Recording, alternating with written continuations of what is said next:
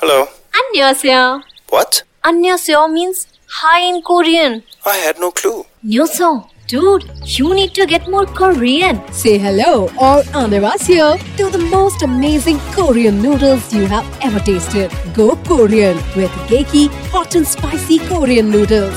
Great tasting Korean flavors at just rupees 49. Try today. Geki Korean noodles. Can't get more Korean.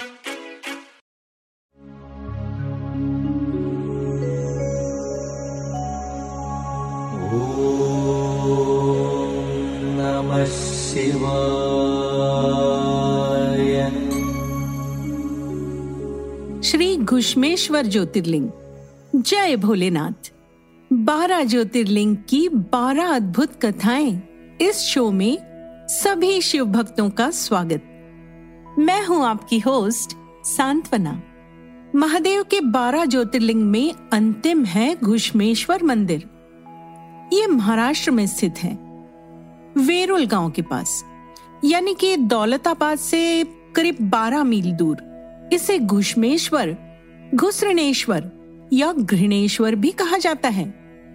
यह भारत का सबसे छोटा ज्योतिर्लिंग मंदिर है। इस मंदिर का उल्लेख शिव पुराण और पद्म पुराण में भी किया गया है। तेरहवीं से चौदहवीं शताब्दी में दिल्ली सल्तनत द्वारा इस स्थल को नष्ट कर दिया गया था। फिर मंदिर का पुनर्निर्माण 16वीं शताब्दी में मराठा शासक शिवाजी के दादाजी वेरुल के मालोजी भोसले ने करवाया था। मुगल साम्राज्य के पतन के बाद 18वीं शताब्दी ईस्वी सन में इंदौर की रानी अहिल्याबाई होलकर द्वारा वर्तमान संरचना का निर्माण किया गया था। लाल चट्टानों से बने इस मंदिर का शिखर पाँच स्तरीय है। इस मंदिर में 24 स्तंभों के आधार पर खड़ा एक दरबार कक्ष है, जिस पर भगवान शिव की विभिन्न किंवदंतियों और पौराणिक कथाओं की नक्काशी मिलेगी। गर्भगृह में पूर्वाभिमुखी लिंग है। बाहर भगवान शिव के वाहन नंदी की एक मूर्ति है। तो आइए सुनते हैं इस मंदिर से जुड़ी पौराणिक कथा। दक्षिण देश में देवागिरी पर्वत के पास सुधर्मा नामक ब्राह्मण अपनी पत्नी सुदेहा के साथ रहता था।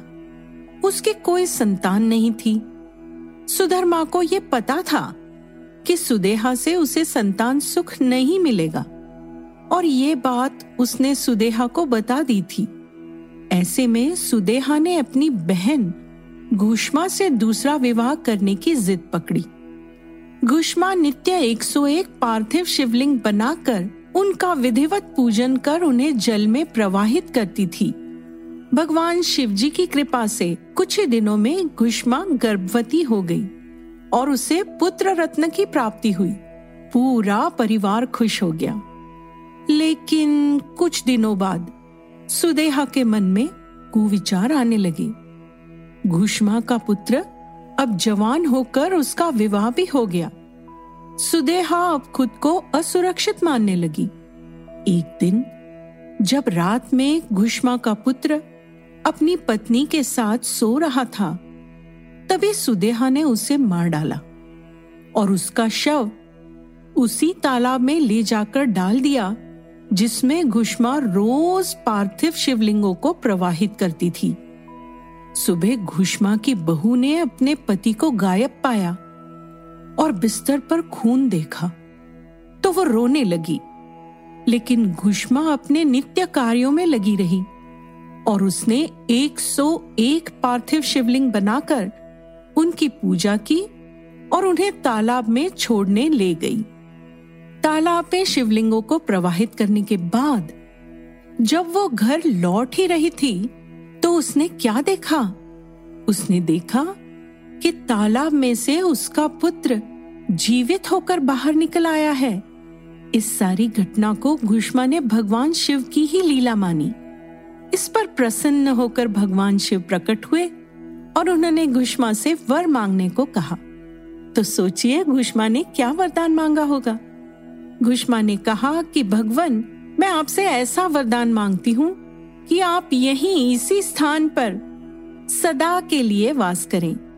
तब ऐसा ही होगा, कहकर भगवान शिवजी ज्योतिर्लिंग के रूप में बदल गए और घुष्मा ने उनकी उस स्थान पर विधिवत प्रतिष्ठा कर दी। माना जाता है कि इस ज्योतिर्लिंग के दर्शन से सुख तथा संतान की प्राप्ति होती है। श्री कृष्णेश्वर ज्योतिर्लिंग की ये जानकारी आप सुन रहे हैं। बारह ज्योतिर्लिंग की बारह अद्भुत कथाएँ इस शो में। क्या आप इसके बारे में पहले से जानते थे? श्री कृष्णेश्वर की जानकारी आपको कैसी लगी? हमें कमेंट करके ज़रूर बताएँ। बिंच पॉट्स ऐप पर सुनिए सभी बारह ज्योतिर्लिंगों की पौराणिक कथाएँ तथा जानकारी। ॐ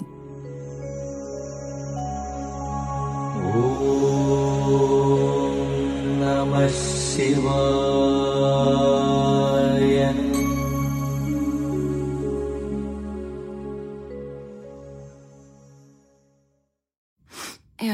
gotta get rid of this old Backstreet Boys t shirt. Tell me why. Because it stinks, boys. Tell me why. I've washed it so many times, but the odor won't come out. Tell me why. No, you tell me why I can't get rid of this odor. Have you tried Downy Rinse and Refresh? It doesn't just cover up odors, it helps remove them. Wow, it worked, guys. Yeah. Downy Rinse and Refresh removes more odor in one wash than the leading value detergent in three washes. Find it wherever you buy laundry products.